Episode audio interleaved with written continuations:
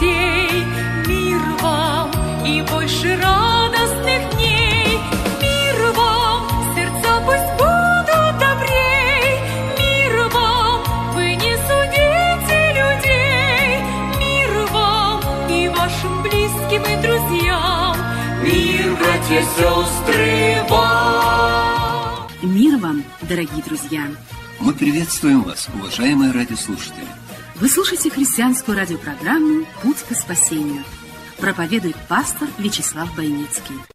В притчах Соломона в первой главе, стих 7, начало мудрости – страх Господен. Друзья мои, мы поговорим сегодня о четырех вещах. Четыре вещи, которые убивают мудрость или делают нас немудрыми на этой земле. Есть выражение, что Мудрость приходит с годами, но иногда годы приходят одни. Знание и мудрость – это разные вещи. Мудрость свыше, она отличается от знаний, которые мы могли бы сегодня приобрести. Мудрость – это способность брать с полки нужные инструменты и использовать их в свое время – это способность воспользоваться тем знанием в свое время, которое Бог дает. То есть мудрость – это способность слышать Бога для того, чтобы употребить необходимое и нужное слово, как хорошо слово вовремя. Когда нас обычно спрашивают, что такое мудрость, и как мы могли бы объяснить, ответить на этот вопрос, апеллируя к Божьему Слову, что бы мы могли сказать? Конечно, обычно мы вспоминаем место Писания, что нужно просить у Бога, если у кого не хватает мудрости, как Иаков говорит. В другом месте, как написано в притчах Соломона, нужно советоваться с мудрыми людьми, у советующихся мудрость. Но истина многогранна. Я имею в виду объяснение мудрости. Ну, расскажи сегодня 10 заповедей, которые даны были Моисею. Могли бы мы сказать сегодня – не убей, не укради, то все знают или многие могли бы сказать. Но вот дальше не пожелай, который включает в себя очень много аспектов, что противоречит нашему естеству, нашему пониманию. Поэтому мудрость многогранна. Итак, первое, что убивает мудрость, это тщеславие. Я читаю место Писания, Иезекиия, 28 глава, 17 стих от красоты Твоей возгордилось сердце Твое, от тщеславия Твоего Ты погубил мудрость Твою. Интересный пример. Сын самого мудрого человека. Соломон был мудрее, был мудрым человеком. И вот Раваам, его сын, после смерти Соломона поступил крайне неразумно. Мы говорим о тщеславии – Первое, что убивает мудрость, это тщеславие. Когда произошел кризис в Израиле, пришли к нему люди, израильтяне, для того, чтобы он облегчил их иго. Они обращаются к нему, что «Отец твой наложил на нас тяжкое бремя, но ты облегчи нашу тяжелую работу». Он советовался со старцами, конечно, которые простояли перед Соломоном. Они посоветовали ему довольно мудро, разумно – они сказали ему, если ты все день будешь слугою народу всему и услужишь ему, и удовлетворишь им, и будешь говорить им ласково, то они будут твоими рабами во все дни. Нужно было уступить в малом. Как у нас иногда не хватает мудрости в семьях. Уступить в малом, чтобы приобрести больше. Как не хватает иногда мудрости, чтобы не бороться – не платить большие деньги за то, что придет к тебе само по себе даром. Раваам пренебрег совет старца. Он советовался с молодыми людьми, которые выросли вместе с ним. И они посоветовали ему совершенно другое. Их совет был такой, что мой мизинец толще чресла отца моего. Если отец мой обременял вас тяжким игом, то я увеличу иго ваше. Отец мой наказывал вас бичами, а я буду наказывать вас скорпионами. Он пренебрег совет старцев. Что произошло дальше? Они сказали, что нет нам доли в сыне Есеевом, по шатрам Израиль. Разделилось царство. Разделился Израиль на Израиль и Иудею.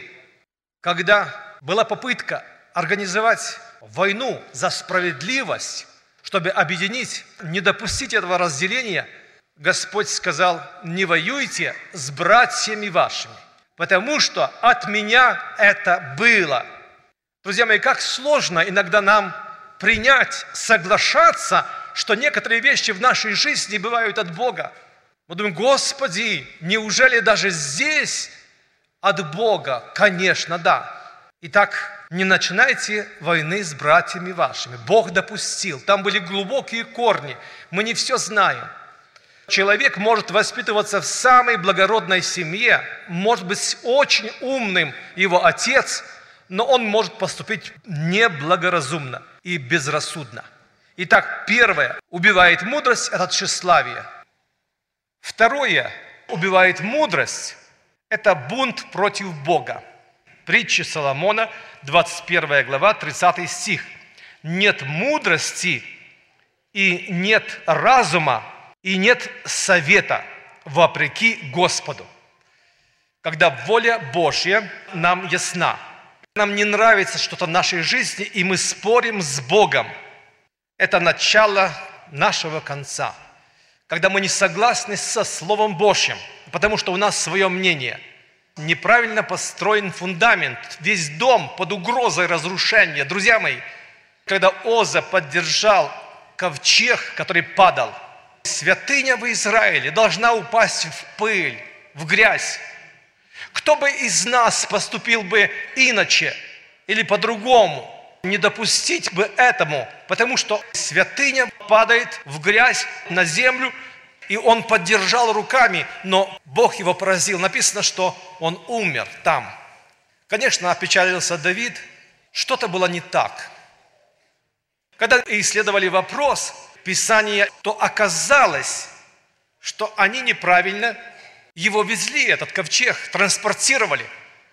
Его нужно было нести на плечах, причем священникам на шестах, специально для этого сделано. Этот момент был упущен. Представьте себе, когда первая пуговица неправильно пристегнута, то впоследствии остальные пуговицы идут, естественно, неправильно. Начало неправильное. Друзья мои, обратите внимание на начало – начало пути. Наставь юношу в начале пути. Неправильное начало. Сколько беды и проблем возникло в семьях.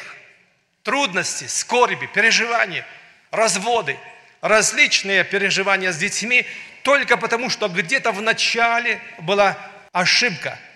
В начале был неправильно поставлен камень, краеугольник. Было построено на своей воле. Вот я так хотел – не усмотрел, не советовался с Богом, нет мудрости и нет разума и совета вопреки Господу. Написано, что распутный ищет мудрости и не находит. Это человек-бунтарь, бунтует, недоволен всегда всем. В Новом Завете всегда учащихся и никогда не могущих дойти до познания истины. Один стих выше сказано, почему это случается – потому что утопают в грехах, водимые различными похотями. Итак, второй момент – это бунт против Бога. Бунт против Бога – это недовольство Божьим определением в нашей жизни. Начало мудрости – страх Господен. Ропот – это тонкое ругательство на Бога. Когда люди ропщут, недовольны обстоятельствами, есть много различных причин, почему человек недоволен – и он прямо не скажет, что я бунтую против Бога. Он не скажет это. Но он скажет, жена, которую ты мне дал. Она скажет, муж, которого ты мне послал. Мудрости нету вопреки Бога. Мы говорим, то, что убивает нашу мудрость и разрушает нас. Третий момент – это раздвоенное сердце.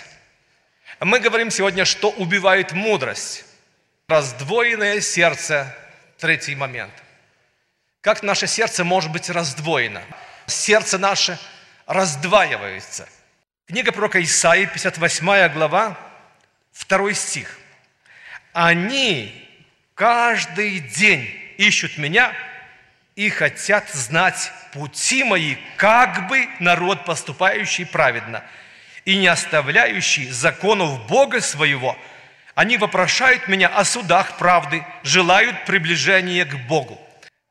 Интересно то, что здесь сказано, что они ищут меня. Ну, кто бы сказал сегодня, что искать Бога – это плохо. Приближаться к Богу – это плохо. Никто бы не сказал.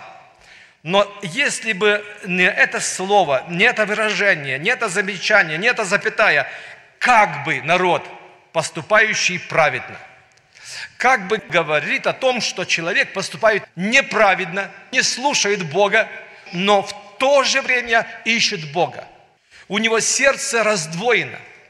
Он не может открыто идти против Бога, но внутри у него раздвоенное сердце. Он смотрит через окно и говорит, о, если бы я был неверующим, но мне нельзя, потому что я верующий.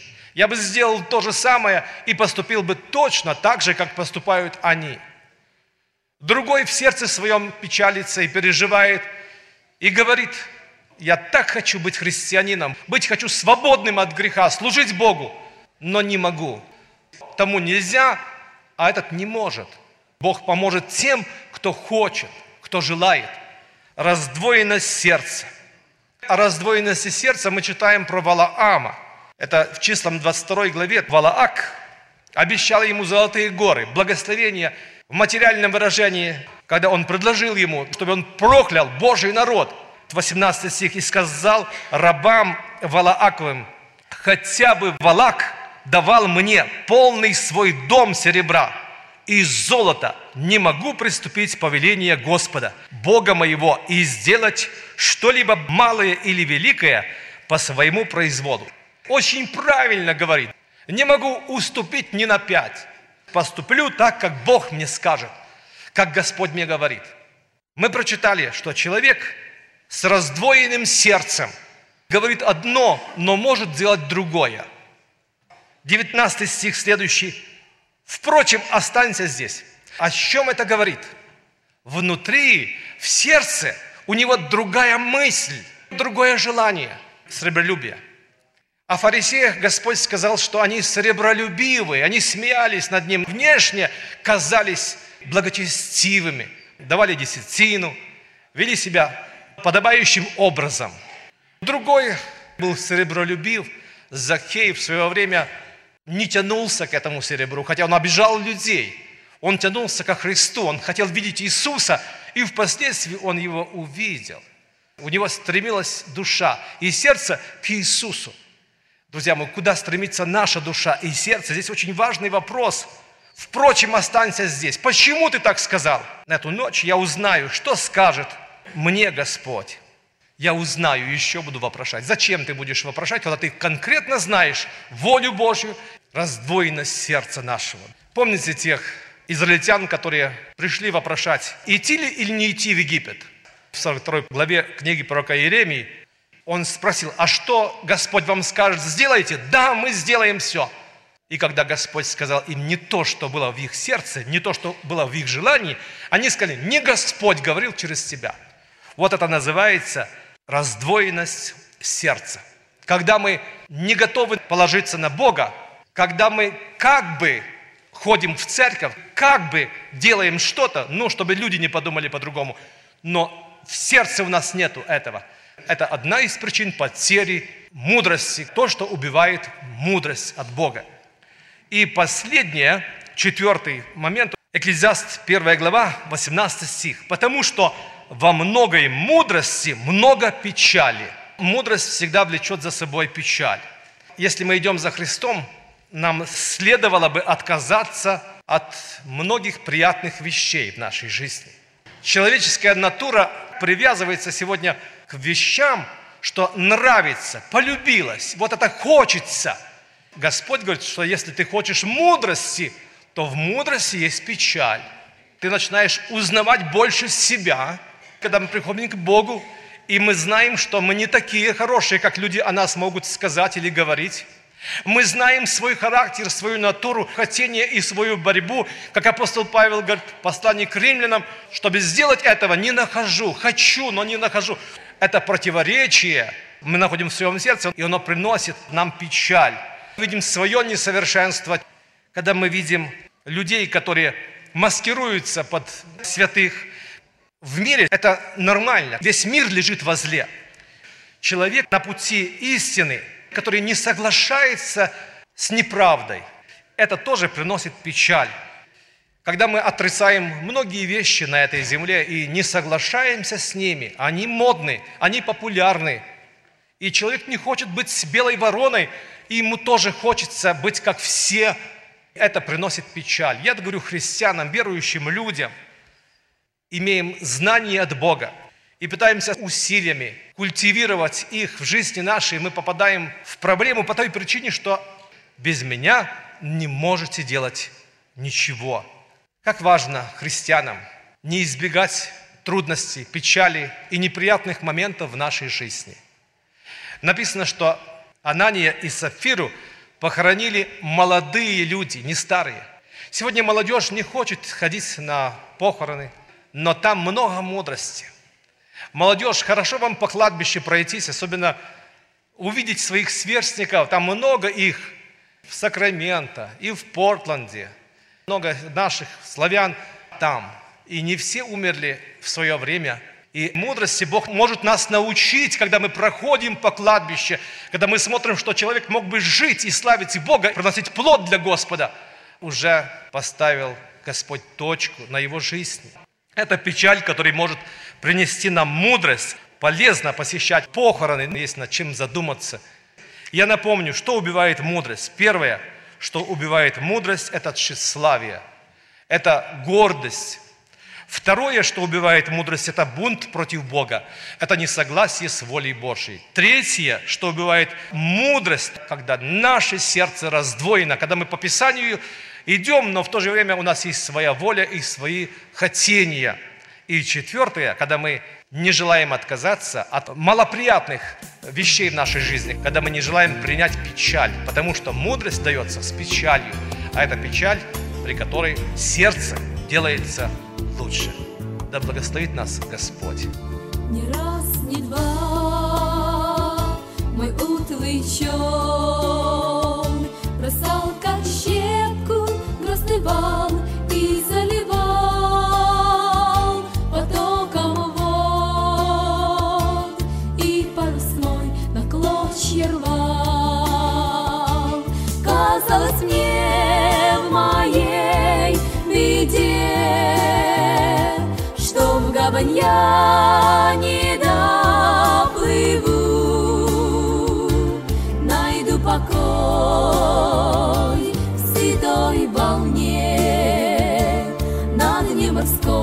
склоню главу, но каждый раз ты шел ко мне, шагая просто по воде, смолкала буря в тишине.